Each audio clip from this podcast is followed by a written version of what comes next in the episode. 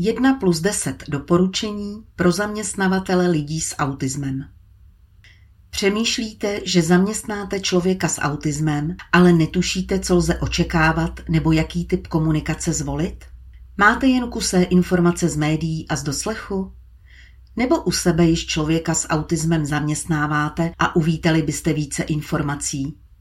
Na úvod je důležité zmínit, že autismus se projevuje u každého jinak. To, co jeden snáší dobře, může druhému způsobovat nepřekonatelné obtíže. Mnoho lidí s autismem nevyžaduje speciální přístup v komunikaci. Budete-li otevření, přirození a konkrétní, máte z poloviny vyhráno. Za prvé, využijte specifik lidí s autismem. Mezi přednosti mnoha lidí s autismem patří orientace na přesné plnění zadaných úkonů, zaměřenost na detail, větší odolnost vůči nástrahám jednotvárné a opakující se práce nebo úspěšnost v rozpoznávání vzorců, pravidelností a odhalování chyb. U mnoha osob se vzájemně posiluje souběh nadstandardně vyvinuté dlouhodobé paměti se zaujetím pro fakta. Vzdělání i uplatnění nacházejí lidé s poruchou autistického spektra v celé šíři oborů. Průzkumy pracovní fluktuace ukazují, průzkumy pracovní fluktuace ukazují u zaměstnanců s autismem statisticky významně nižší hodnoty ve srovnání s většinovou populací. Navíc neotřelý typ myšlení spojovaný s autismem, nezatížený obecně sdílenými kliše a konformismem, může být vítaným nástrojem rozvoje vaší firemní kultury. Za druhé, při pracovním pohovoru počítejte u uchazeče s vyšší formou stresu. Lidé s autismem označují pracovní pohovor za jednu z nejobtížnějších sociálních situací. Pomozte jim snížit napětí popisem toho, kde, kdy, s kým a jak dlouho bude pohovor probíhat a co konkrétně budete probírat. Dopřejte jim více času na sformulování odpovědi, akceptujte ticho. Mlčení nemusí znamenat nevědomost, nezodpovězení otázky, nezdvořilost. Uchazeč může pouze hledat nejvýstižnější odpověď. Vyvarujte se abstraktních otázek a místo nich se doptávejte na řešení konkrétních situací. Minimalizujte otázky o směřování a životních cílech.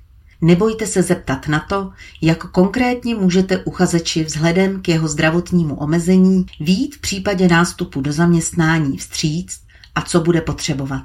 Zakomponujte do výběrového řízení práci na zkoušku, stínování nebo alespoň náhled pracoviště, včetně konkrétního místa výkonu práce. Za třetí, soustřeďte se na dovednosti uchazeče, dejte méně na celkový dojem.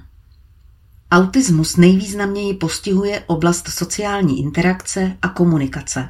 Člověk s autismem může mít obtíž s porozuměním neverbální komunikaci a může působit nejistě. Přizpůsobte svá očekávání a zaměřte se hlavně na praktické dovednosti a znalosti. Za čtvrté, ve zkušební době věnujte novému zaměstnanci zvýšenou pozornost. Mějte trpělivost a udělejte si čas na vysvětlování. Pokud čas nemáte, přidělte zaměstnanci s autismem průvodce z řad zkušenějších kolegů. Pochopení smyslu vykonávané práce povede k větší motivovanosti, soustředění, sebejistotě a samostatnosti. Lidem s autismem vyhovují manuály k dané pracovní pozici. Nemáte-li je, nevadí. Dovolte zaměstnanci vytvořit si svůj systém, který umožní evidovat nové informace a postupy a kdykoliv se k nim vracet. Snížíte tak pravděpodobnost chyb vzniklých v důsledku častých potíží s krátkodobou pamětí. Ujistěte se, že zaměstnanec s autismem umí využívat všech možností, které pracoviště a jeho zázemí nabízejí, například kantýna, odpočinková místnost a tak dále, a rozumí nepsaným sociálním pravidlům těchto míst. Za páté, buďte předvídatelní.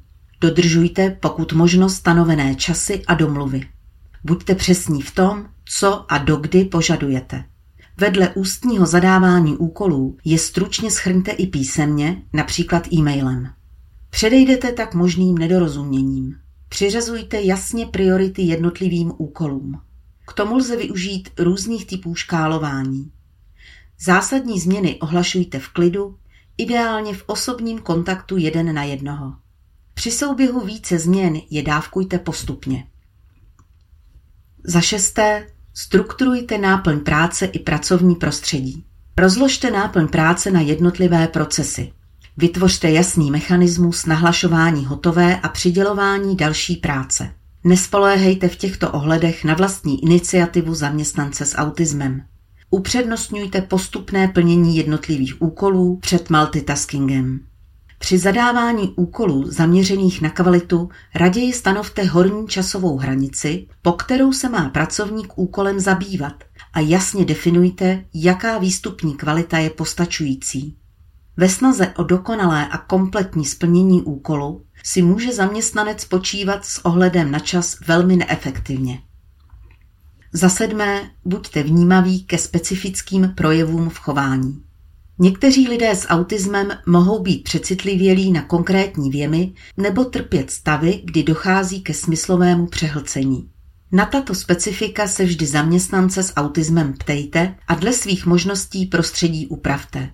Zacpávání uší, chronická únava nebo zjevná nepohoda může, ale samozřejmě také nemusí, mít příčiny v intenzitě hluku, problikávající zářivce, pachu z kuchyňky či umístění židle zády ke dveřím. Za osmé, zahrnujte zaměstnance s autismem do všech aktivit, ale nenuďte je vyčnívat. Lidé s autismem mají stejné potřeby vztahů a přijetí jako kdokoliv jiný. Mnohdy ale nemusí vědět, jak dát tyto potřeby najevo. Neobávejte se nového kolegu či kolegyni přizvat do běžných pracovních porad i mimo pracovních aktivit. Zároveň vnímejte jejich hladinu stresu při veřejném vystupování nebo chování ve větší skupině lidí. Nenuďte je, alespoň zpočátku, do aktivní účasti. Zeptejte se, zda stojí o začlenování do větší skupiny a případně jej začlenujte zvolna.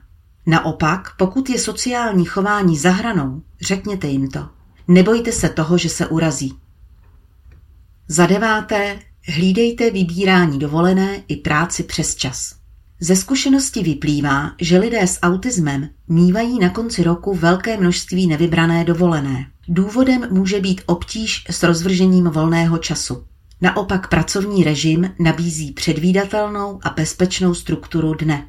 Pomozte zaměstnancům s autismem s dovolenou počítat a v časovém předstihu si ji naplánovat. Obdobná situace může nastat v úsilí za každou cenu dokončit rozdělanou práci a to, co možná v nejlepší podobě.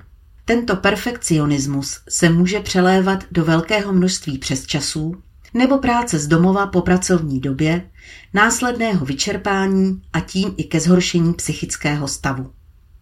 Za desáté, neváhejte se obrátit na organizace, které s lidmi s autismem pracují.